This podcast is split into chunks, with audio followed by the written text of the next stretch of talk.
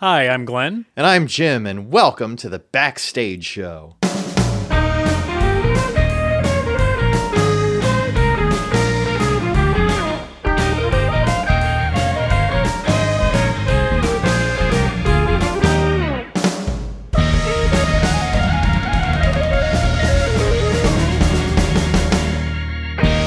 So this week on the Backstage Show, we will be discussing community theater evolution, or evolution. Evolution, not evolution. Good-lution. Yes. Well, we assume it's being done for the forces of good, or because of the forces of good. Although I guess sometimes it's done for the forces of, because of the forces of evil. For the evils. To make sure your yes, to make sure your theater doesn't go away.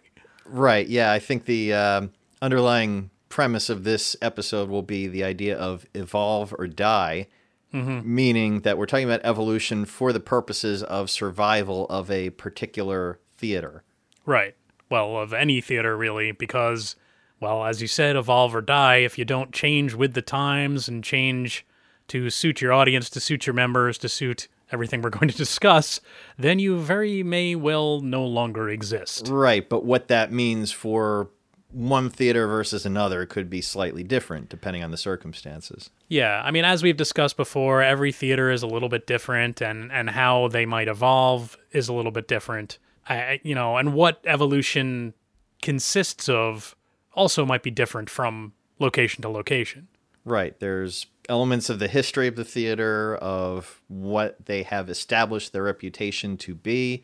From the interviews that we've done, we know that different theaters have kind of found their own niches or styles or audience, mm-hmm. as it were. So the circumstances could be completely different for every theater. There's no yeah. one way about it necessarily. Theaters kind of tend to specialize, I guess, to a certain extent so that they're more known for doing certain types of shows, or known for doing a large variety of shows for that matter. Right. But it might be that over time, you might need to change the structure of your season if you find that, you know, the number of shows, the types of shows that you're doing aren't really working anymore.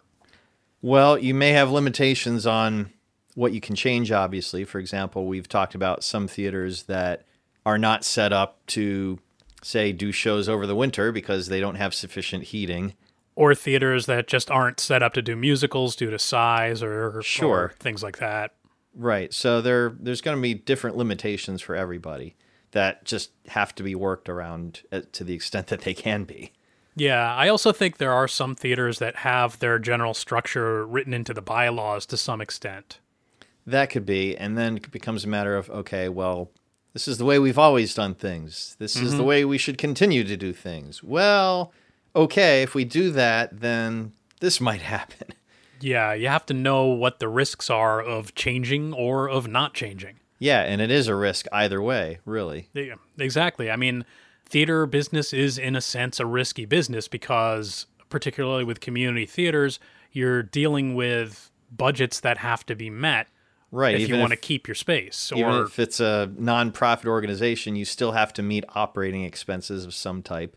Yeah. You're still going to have facilities, whether you're paying rent or whether you have own a space, affording to pay utilities, or if there's a mortgage on the place, possibly, maybe not, mm-hmm. but just even general utilities or taxes or what have you. Well, maybe not taxes for nonprofit. I don't know how that works exactly with real estate taxes, but some kind of expenses. Yes. I think even with nonprofits, I think real estate taxes are still required. I know it's still required to file taxes. I think it's just that there's certain exemptions. Sales tax, I think, is an okay. exemption. Yeah. Yeah, but I remember I, that I guess, from purchasing things and I think mm-hmm. uh, in some cases having a special credit card or an I D number. Yeah, they have. They usually have a, a nonprofit four oh one c number. Mm-hmm. four oh one c? five oh one c? four oh one k? five oh one c maybe. It's five oh one c, four oh one k. I think that's they have a good retirement plan if you join community theater. Nobody really, realizes we need to get, this. We need to get a treasurer on here and start talking about finances of theater. We could certainly dedicate an episode to that. That's a good idea. I've never served as a treasurer, so we'll no, have to find somebody to uh, see if they can come on the show to do, talk about that. That can be a little intimidating, I think. But it is important. But anyway, we're going off on a tangent again. No. What but, are uh, you yeah. talking about? Yeah. Exactly. What are we talking about? We're talking about types of show, types of season, structure, things like that. And and I guess, you know, one of the questions is how consistent is your structure to begin with? Can you evolve from year to year without people going, hey, how come you're not doing this type of show anymore? Yeah, I think a lot of theaters have established a fairly regular pattern of how their seasons are structured. Mm-hmm. Whether they think that, whether that came about just historically that they found that that works the best for them and their yeah. audience, or just that it's become the thing, well, that's what we always do. Right. Which, again, as we've said, is not necessarily a good thing. But I mean, you're dealing with different types of shows, really, when you come to, when it comes down to it. And some theaters stick to these, some kind of mix it up. But you've got like your musicals versus your non-musicals, your chestnuts versus your artistic stretches, right, your right. known shows versus unknown. And mm-hmm. that can come into authors as well. And I think I think the majority of theaters like to mix it up and, and have a little bit of everything in there to kind of appeal, to try to appeal to everyone. Sure, yeah. And I guess personally I would find that most appealing for theater yeah. to do that, to have the variety, because I think no matter what, if you are able to put together a whole season that, you know, everybody loves every show, that's got to be pretty difficult. I mean, yeah. it can it can be done, I, I suppose, but I think y- you maybe stand the chance of broadening your audience to some degree if you expand to different areas and not necessarily look for every show to be its own crowd pleaser. Am I making mm. any sense right now, or am I babbling? But You yeah, have, I understand. You have ways to branch out if you are willing to accommodate more variety, if you can afford to accommodate more variety in your season. Yeah, I, I do think that's why most places do that. But at the same time, you're also trying to sell a season ticket package, or at least most yeah, places that... are doing that, where that makes it a little more tricky. And some places I've noticed lately, you know, here's an evolution point, that they're selling partial seasons, where like if they have a six show season, they might sell a four show package yeah, for a lower price point. And I think that could be a good idea in certain cases, because mm-hmm. I just personally think it would be really hard to put a season together that, you know, every season ticket holder is going to really be into going to see every show, and to be able to do that consistently year after year after year after year. You can't entertain all of the people all of the time. Something like that. Well, it's just... seems like it'd be difficult to do that. Yeah, I, I agree with that. I mean, I might so that, be, that's... as somebody who has been involved with theater, maybe I would be more open to possibly seeing some shows that might not be so much my thing or style sometimes. But mm-hmm. if I were more just a patron, would I be as willing to do that? I don't know. Yeah. I mean, that's the question. So in addition to your season structure and your show type and that sort of thing, the other thing that might evolve over time is your physical location. We've interviewed several theaters that have kind of moved around a lot before settling into their current space. Yeah, in their earlier years, a number of theaters that we have um, interviewed people that represent, they, in their formative years, they bounced around a bit out of necessity until they found a home, were able to settle into a place, Mm-hmm. and become established and make that their long-term permanent home, which I think for most theaters, that's generally a goal, a desirable yeah. thing for them to have that stability. It certainly does have an advantage. Uh, and, and I do think that uh, purchasing a location over renting a location also has advantages, because when you're renting a location, as we've seen happen before, they might stop renting it to you. They might be renting it to multiple groups and say, you know what, we're actually going to go with just this group now. We saw it most recently happen with uh, King of Prussia Players. Yeah, was... uh, I think with the, and I won't name names, but I guess the retirement community that has been kind of connected to several, a couple, at least a couple different mm-hmm. community theater groups in the area, that has changed a little bit over time as different relationships have kind of evolved. Uh, right. And that ended up probably creating sort of a competition environment in a way. Yeah, I suppose it did. I mean, I hadn't seen shows that had been done there because their space was very, well, I don't know that it was large. It was a very good space. I did see the space at one point because I was supposed to design a set there, but it's mostly tuned to musicals. And yeah, I don't even know, if, did they even do non-musicals there? I have no idea what is being done now, but Uh, mm. Yeah, it's it's a large auditorium type of a space. Very, very nice equipment. Very good setup. Yes. Uh, with the only downside being very little off-stage wing space. Yeah. But well, yeah, I, I could see that it's kind of more, it's set up to be not so much of an intimate space. It's set up to be more of a, yeah, probably like a larger production mm-hmm. yeah, space, so, which you tend to think more musical, I guess, in that case. Right. So I guess they just had several different groups in there doing musicals, and I think they had some that were they were just like doing a couple of performances of something. I think the barn might have worked with them at one point. Mm-hmm. Did Methacton work with them maybe? I, I don't know. I think so. Regardless, King of Prussia Players essentially is now suspended because they had their space yanked out from under them. Okay. Yeah, I've, I haven't really kept up with uh, latest developments. Yeah, they they are, at this point, they are still an organization, but they are no longer doing shows. Okay. I think they're kind of trying to stay alive in case they manage to work back up to that point again. But okay. Yeah, they are essentially a defunct theater now. Wow. And Methacton was in a similar situation a, a little over a decade ago. I have mentioned right. before I was supposed to have been in a production of One Flew Over the Cuckoo's Nest for Methacton, but mm-hmm. that was another situation where the performance space that they had available to them at the time got revoked. Yep. Uh, not necessarily just from them specifically, but just from anybody who was using that space because the space was sold, property transactions. So right. we didn't get to do that show. They had to suspend operations and then find some other place to do shows. And I believe over time they've, you know, somewhat migrated from place to place. I, I've lost track a little bit as far as where their regular spaces are these days, I guess. Mm-hmm. Space we talked about earlier is maybe one of them at this point, but yeah, that that's the big risk for if you don't have your own space. If but it, it's difficult to get your own space because you yeah. have to be able to raise the money and exactly and find a space find that's suitable place. And usually renovated and all sorts yeah. of stuff. But I mean, we see this happen all the time where theaters lose their spaces. Marple Newtown Players is another one, which is currently uh, I think they changed their name to Spotlight Theater. Used to be in a community center, and that community center, I don't know if it closed or they kicked them out or whatever, and they ended up moving to a church nearby. So it happens a lot, which is why you see theaters that have their own spaces, even particularly if they're paid off, if they're not currently mortgaged, despite the upkeep that's necessary, and sometimes it's a ton of upkeep. And yeah, you're pouring a lot of money into this place. Talking about old buildings here. Yeah, most often it is older buildings that have been refitted, renovated, and whatnot to accommodate a community theater. But despite all the money that has to continue to go into that, they're not looking to move out of there unless they have to. Most places don't look to move once they're settled into their own space that they own. Sure, yeah. Uh, granted, there's going to be ongoing costs of renovations, maintenance, upkeep. Mm-hmm. Uh, upgrading of systems, but that probably is preferable to picking up and leaving and going somewhere else. Yep. Uh, it so just that's unfortunately the... takes time in some cases, or maybe special donation campaigns and what have you to raise the money to keep that going.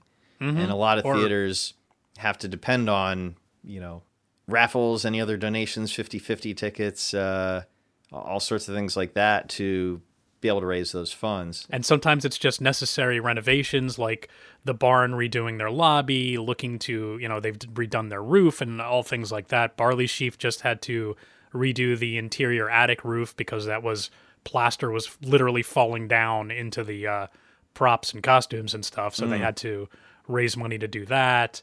They've had to replace their air conditioner. All mm-hmm. sorts of stuff like this happens. Pretty much anything that you've got to deal with with the home, you're going to have to deal with with any building. Sure. And sometimes with these theaters, as you said, they're older buildings, so they require more maintenance. Right. They're, and systems are not as efficient, perhaps, or mm-hmm. uh, things of that nature. So it's it's costly. It adds up, definitely. It does. Um, so there's your building, and there's your season. What about your, your audience changing?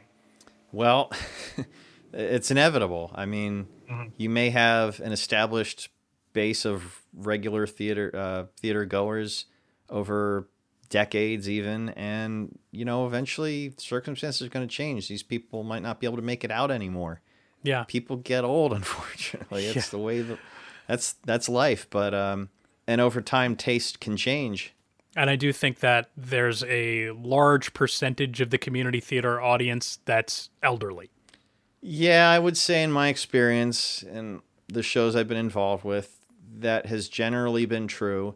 Mm-hmm. I would say, though, that maybe in more recent years, I would characterize it more often than not as kind of a mixture. I do think part of that is just due to community theaters making the effort to evolve and to bring in the younger audience members. I think over time it has paid off. Yeah, certainly family connections help. Yeah. People connected to people who are involved in the production and just bringing in new faces and getting them interested. Yeah, agreed. You have to do that. It, it's, you know, th- these are going to be potentially your future season ticket holders maybe someday. Right. Yeah, I mean, I, I do think that that's what you, you need to bring in those new people, and whether that's through the people in your show or by other means, if you don't Outreach, continue to bring publicity, in mm-hmm. any of that, if you don't continue to bring in fresh audience, eventually, I mean, not to be blunt about it, but eventually your current audience is going to die off, as loyal as they may be. If it's the same people coming year after year, eventually they're just not going to come anymore. Right. You have to continue to cultivate a local interest in seeing live yeah. theater somehow, whatever whatever that takes, really, I guess. Yeah. I mean, as you said, publicity and that kind of thing is very important, and that's something we certainly should dedicate an episode to, because without the publicity, without getting the word out there, your theater is going to die. Yeah, and theaters have to kind of resort to whatever means that they can to do that. I mean, Village Players of Hatboro, for instance, has gotten involved when... You know, the borough of Hatboro does, say, you know, kind of uh, community events along, say, right. the main street. They get out there and kind of get their name out there and make people aware of it. People who maybe don't even realize that there's a theater and kind of buried in some neighborhood that yeah, they, I, on a side street that they might not visit very often. So they have to kind of get their faces out there. Barley Sheaf has the same sort of thing with uh, Euclid Community Day, okay, which is the, yeah. the local township community day. They have, like, you know, a, a table set up, or they're giving out their season brochures and whatnot, and they're always looking for people to man that and uh, mm-hmm. and help get the word out. Yeah, I, I think probably some theaters may have it a little bit easier than others. I suspect uh, Playcrafters of Skip Back, for instance, the fact that they are located right off practically the main street that is right. a lot of heavy traffic, visitors, uh, shopping, traffic, all that kind of stuff. They're really... Stagecrafters is the same way. In, uh, oh, yeah, uh, Chestnut, Chestnut Hill. Hill. Yeah, I was yep. just uh, in that area a couple weeks ago. They're really optimally suited to kind of get their brand out there and make people mm-hmm. aware that, hey, we're here. This is what we do. Come check this out. Right. But not every theater is, is fortunate to be in that position. They have to create awareness. Yeah, I mean, you've even got like a situation where Phoenixville, which has seen a great renaissance lately, has this great downtown area and a main street going right through that. And they have Forge Theater is in Phoenixville. However... But it's a couple blocks away from it's there. It's a couple blocks away in the middle of a residential street. Right. Actually even set back from the street. Yeah, you wouldn't know to yeah, find it there if you weren't looking for it. Right, exactly. And And you have to get those people looking for you. Right. So wherever you are will kind of dictate how much effort that may take, but... Yeah, and, and how you're going to do that as well. Like, Forge could arrange for these businesses on their main street to put in a flyer or something like that mm-hmm. in their window, and that would actually help, could help tremendously, that sort of thing. But again, that comes down to publicity. Yeah, spreading the word. Yep. As it were. You've got your, you got your audience that you got to keep in there, and the other thing you have to also maintain that is a great source of revenue for the theater and actually ensures that the shows are going to continue being done, and that's your membership. Yeah, you've got to get people coming in to be involved and help out or right. be in the shows or work backstage or wherever, any of these areas that need people. Yeah, and um, that's the kind of thing where you have to be open and friendly and welcoming to new members. Sure, we, we've talked about in the past about having auditions, for instance, where it's usually a good thing to make it well established that the, the theater is welcoming of newcomers, that you, you're mm-hmm. not necessarily looking for seasoned veterans, and you want to encourage people who are potentially interested in getting involved in any way, in some way, to just come on out and check this out. This is sort of an open invitation. Yeah, and whether they've been members of other theaters and have experience in theater, or whether they're completely new to it.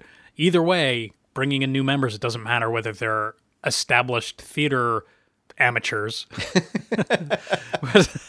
for lack of a better word, established amateurs, whether they're established theater amateurs or they're complete newcomers, they're still going to be they're paying that same membership fee and hopefully chipping in the same way. Yeah, and it could be, you know, if you're, say, looking for new blood, as it were, you've got maybe kids in high school who have an interest mm-hmm. in the arts and in theater, and they might need an outlet to go to after they graduate high school, or maybe yeah. after they've just graduated college and are moving back home or moving to a new area for a job or anything like that. And this is, it certainly was for me, that this is the the outlet that if you want to continue doing theater out of yeah. school or after school, then come here. That's what yeah, we do. Absolutely. Get them while they're young. Exactly. Even if they're still in high school or even before that, youth shows yeah. that a lot of theaters do are a great way to bring in new members, and some of them stick around for a really long time. Some of them might be going to college locally and might continue to work at the theater while they're there. And some so, of them are really young. Maybe they're nine or ten years old, and yeah. kind of this is one of their first major stage productions, let's say. I know we've talked about the bar, and they, they kind of specialize, for instance, in having a, a youth production of some type, and the, the age range kinds yep. of kind of varies depending on the needs of the show, perhaps. But that's the opening for your potential future membership. Yeah, Barley Sheaf does uh, two different youth productions during the year. They actually have a kids show and a teen show. Okay, I guess. I so, and they even realized. have teen representatives on the board. So they are very well established as far as bringing the youth of the community in mm-hmm. and giving them something to do. And I mean, they get like fifty people, fifty kids auditioning for a single show. Wow. Yeah. Yeah. It, it's, it's pretty intense, and they try to cast as many people as they can. So they might end up with a fifty person cast on a kids show. Yeah. Just you, to, could, you know, uh, you're bringing in all those new thirty members. Uh, extras as chorus, maybe mm-hmm. if it's a musical. And they might, so. you know, the, the younger kids might not be sticking around for a while, but some of the younger kids stick around and they become teen members. And as I just said, the, the teens are represented on the board, and they are a very strong part of Barley Sheaf. I don't believe that they're voting members. I think only the adults are voting members. Mm-hmm. But if you go to the uh, annual banquet at Barley Sheaf, it's like there's at least a quarter of the people there are teens, and the teens do their own like little presentation every year, and they have their own awards. It's and like all the of prom stuff, all so. over again. It kind of is, yeah. So yeah, that's that's a great way to just bring in a new membership base, and their parents often get involved as well. You usually need like some sort of parent representative, particularly for the uh, younger kids. Yeah, there are a lot of special rules associated with having children involved. Oh, they have to have clearances. Sure. We've touched on that, I think, in other yeah, episodes. Yeah. But if everybody's willing to be on board with that, it, it can be a great opportunity for these uh, kids and teens to get involved. Absolutely. And then potentially, you know, be the future membership of the theater. Maybe. Right. But it's yeah. not just, we don't we don't want to say that this is a, a young person's game exclusively. I mean, no. you have to really kind of find ways to reach out to anybody. Yeah, just like right. with your audience, you need a diverse membership as well, and all ages, you know, a- anything you can get in there mm-hmm. is a good thing. You know, the, the youth obviously are the future, but the impressionable ones. Yes. So that kind of covers evolution of your theater and how things might change, but I guess the bottom line is you've got reasons for changing, and perhaps you've got reasons for staying the same, too. You know, reasons for your evolution, as we've touched on. I think the, the big two are uh, maintaining and increasing your audience and your membership. Yeah. Because you need the people. It's going to be this push-pull thing, I think, about, as I think about yeah. it. You're going to have the forces of kind of, you know, maintaining the audience that you have and keeping them right. interested and keeping them coming back versus the pull of planning for the future audiences and starting to get their interest, and yep, balancing and that, that out, kind of, I think, is going to be the, the evolution, the evolutionary path. Whether you go kind of too far in one direction or the other can make it less successful, I think, in the long run, but balancing yeah. it. And I think that's kind of one of the reasons not to evolve is you don't want to risk alienating these people. You, you don't want to alienate the people that are already there while you still need to keep up and change to bring in new people. So yeah, it's a balance. It's a push and a pull to get that right amount of change. Yeah. And I think that's just really challenging to do, because think about it. This is almost kind of like a sports team. You got to do this year after year after year. Yeah. And you might have some misses one year. Mm-hmm. Um, you kind of have to, in that case, sort of, you know, recover the losses or mitigate the losses somehow. But eventually, if you end up having more misses than hits, then, then you got a bigger problem.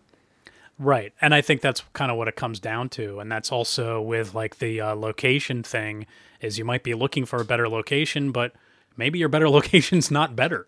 Maybe you were better off where you were. Grass is so always greener. It, right. It's it's just this, you've got to keep up with things, but you can't, you can't, it's balancing the risks with the benefits. Yeah, it's exactly right. I, I just, I think what I was trying to say earlier is that it's just so hard to kind of come up with, if I may borrow a title from a show, come up with a championship season year after year after year. Mm-hmm. Yeah. You know, something's going to fail along the way probably, or else you're probably not doing it right. And I think that's the reason that you've got multiple shows in a season, so that you can afford to have one or two fail, yeah, as long as the others are successful. Right, right. And I think that goes back to that mindset of, you know, the idea of season ticket holders or getting the interest of somebody who wants to see every show may not be mm. realistic. Yeah. I think part of the sense of evolution is just seeing what succeeds and what fails, and yeah, working your way towards success as best you can. You know, evolving isn't always changing. Evolving can mean staying the same. It's just a matter of, you know, as we said at the top, you have to evolve or die, because if you don't keep on top of this, then your theater's not going to be successful. If it's a matter of keeping the same year after year, and that's how you evolve, then that's what you do. But you need to know whether or not you need to change to, to the, evolve. Yeah, to the extent that that works, because I think you also run the risk of eventually people are going to lose interest. Yeah. Whether, and not just necessarily audience. It could also be your talent. Mm-hmm. It's like, yeah, oh, it's, we're it's doing the audience and the membership. This kind of show again this year.